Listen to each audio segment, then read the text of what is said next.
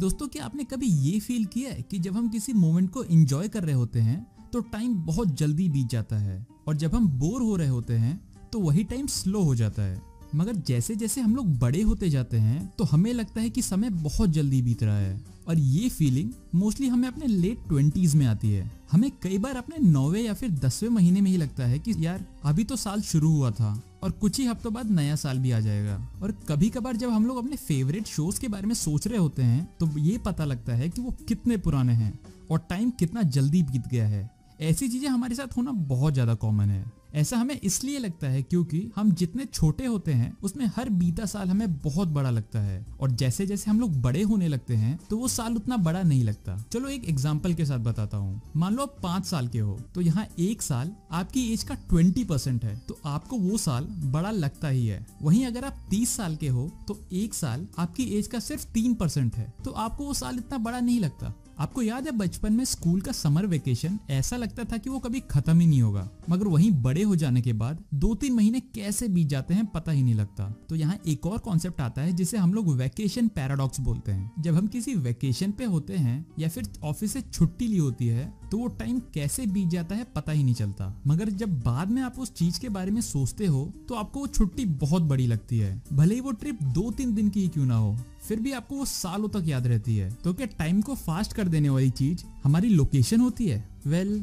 Not exactly एक experiment में जब लोगों को लोकेशन ए से बी तक जाना था और उन्हें पूरा रास्ता पता था, तब भी उन्हें यही लग रहा था कि टाइम बहुत जल्दी बीत रहा है। मगर एक्सपेरिमेंट में ट्विस्ट तब आया जब उनको जाने के लिए नया रास्ता दिया गया। इस रास्ते के बारे में उनको कुछ पता नहीं था। उन्हें लोगों से रास्ता पूछना पड़ रहा था। उनकी नज़र हर एक लैंडमार्क पे थी और उन्हें ये सोचना पड़ रहा था कि वो एक्चुअली में क्या करें। और जब ट्रिप के बाद उनसे पूछा गया कि आपका समय कैसा बीता तो उनका रिप्लाई आया कि टाइम प्रॉपरली फ्लो हो रहा था, क्योंकि वो हर एक बारीक से बारीक चीज़ पे ध्यान दे रहे थे। और ऐसा उन लोगों ने किस लिए कहा? क्योंकि उनका ब्रेन पूरी तरह एंगेज था। अब आप सोचो, अगर मैं उन लोगों को पूरे रास्ते भर एक मोबाइल दे देता तो क्या टाइम उनके लिए स्लो हो जाता? नहीं ना।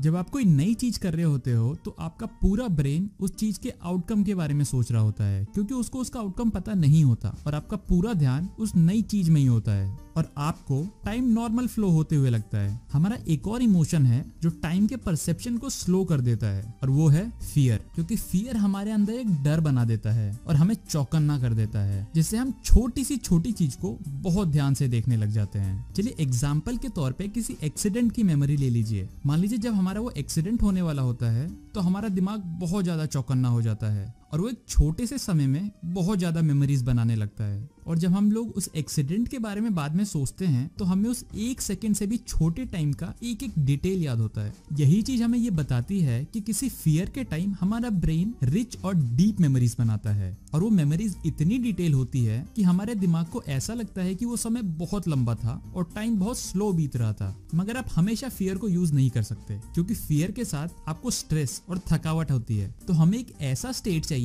जो हमें ज़्यादा स्ट्रेस भी ना दे और टाइम जो पास हो रहा है, वो हमें ज़्यादा तेज भी ना लगे। और ऐसा ही एक स्टेट होता है, जिसे हम लोग फ्लो स्टेट कहते हैं। इस स्टेट में हम लोग बहुत अच्छा फील कर रहे होते हैं और हम लोग अपने काम को बहुत अच्छे से भी कर पाते हैं। और ये वो मोमेंट होता है, जब हम लोग अपने काम में बहुत ज़्यादा डूब जाते हैं। और हमें अपना काम बहुत अच्छा भी लग रहा होता है। एग्ज़ाम्पल के तौर पे, जब हम लोग मेडिटेट कर रहे होते हैं, या फिर जब कोई एथलीट अपना बेस्ट परफॉर्म कर रहा होता है, इस फॉर्म में हमारी क्रिएटिविटी बहुत ज़्यादा हाई हो जाती है और हम लोग आज़ाद महसूस कर रहे होते हैं। चलिए अब हमें ये तो समझ में आ गया कि जब हम लोग बोर हो रहे होते हैं तो हमारा दिमाग बस टाइम को ही देखता रहता है और इसीलिए हमें टाइम कभी स्लो और कभी फास्ट लगने लगता है। अब टाइम को नॉर्मल स्पीड में लाने के दो तरीके हैं। पहला तरीका तो ये है कि हम लोग हमेशा कुछ ना कुछ नई चीज़ सीखते रहे।